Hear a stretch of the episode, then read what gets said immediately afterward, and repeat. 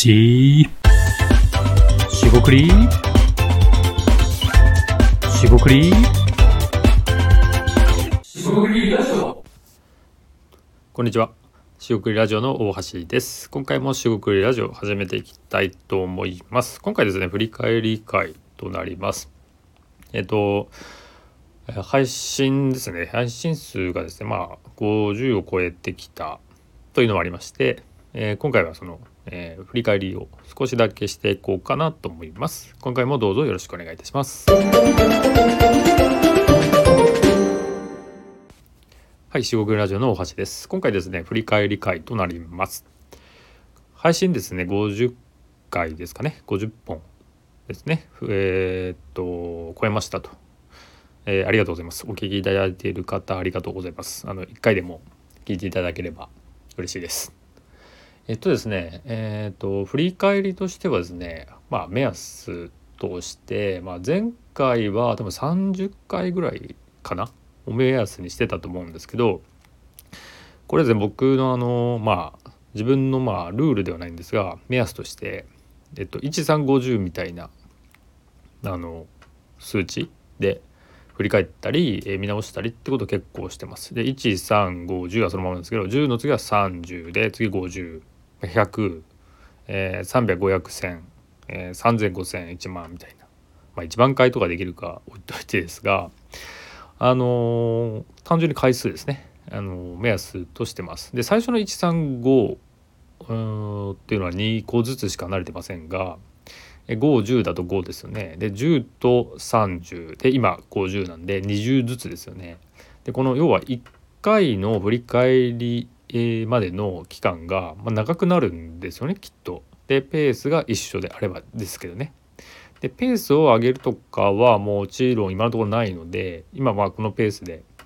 やっていこうかなっていうところなんですが、えっと、この振り返りのペースを、えっと守ると次は100回え、記念みたいなところでちょっと振り返ろうかなと考えてます。えっとでですねまあ簡単にですね振り返ってみますとまあ僕自身のソロでのしゃべりというのはまあまあまあがメインですがえっとまあ、ビジネスアイデアの話はまあまあできているのとその考え方ですよね。アイデアの考え方とか、まあ、仕事術みたいなやつとかねライフハックみたいなやつはそこまでないかもしれませんが考え方をまあ話してますと。で少しでもまあノウハウとかねあのこうすればいいですっていうのはねあんまり好きじゃないので、まあ、こういうふうに考えてますぐらいでとどめている、えー、つもりです。はいつもりですので、えー、っとどう映ってるかは分からないですがまあそういう感じでやってますと。であのゲストの方ですねあえー、っと今までで、えっと、3回ですね3回えー、3人の方に4、えー、3人お呼びしましてお話を伺ってきたというところですね。でこちらもですね、まああのえー、ゲストを呼ぶとですねちょっと非日常感もありましてちょっと面白いかなって思ってますんでまあ無理せずえー、っとそうですね今のところ月に12回かなぐらいで考えてます。えっとあとですねえー、っと再生数とかいいね数とかは置いておいてそうですね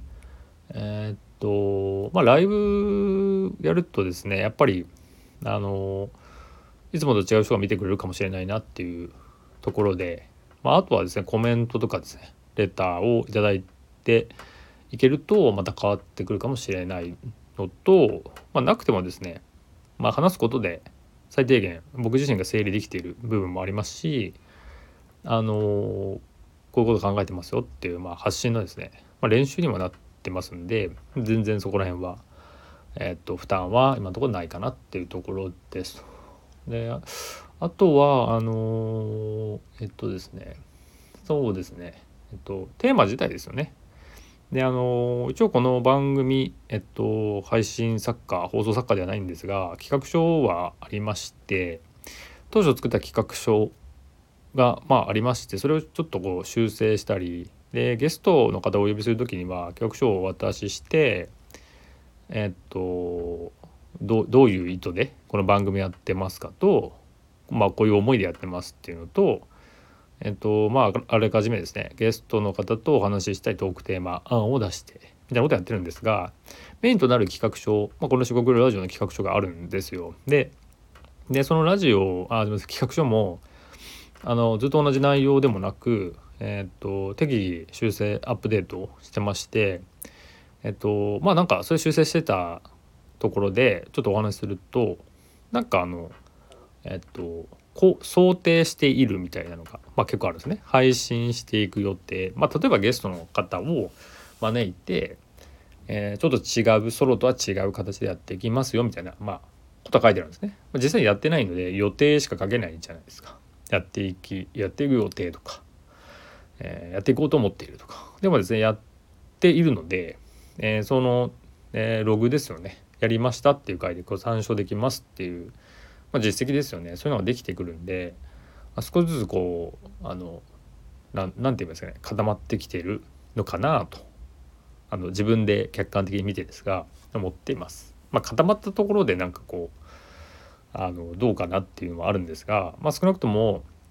えーと、当初想定していたものと、まあえー、狙っていた通りのものとそうでもないのかなっていうものとか、まあ、いろいろその課題であったりもしくは、えー、これは強みだとかあ弱みはまあいいんですが強みの部分特徴を生かしていける、えー、部分も企画書を修正したり振り返ると、まあ、結構見えてくるなっていうことをちょっとその作業といいますか企画書を見直してて思いましたなのでそこは修正してあのと反映させていこうかなっていうところです。で今回の修正ではなかったんですが近いところでその直したところであのそういえばっていうのでまあなんか前お話ししたかもしれないですがあのラジオですよね。ネットラジオ歴みたいなのは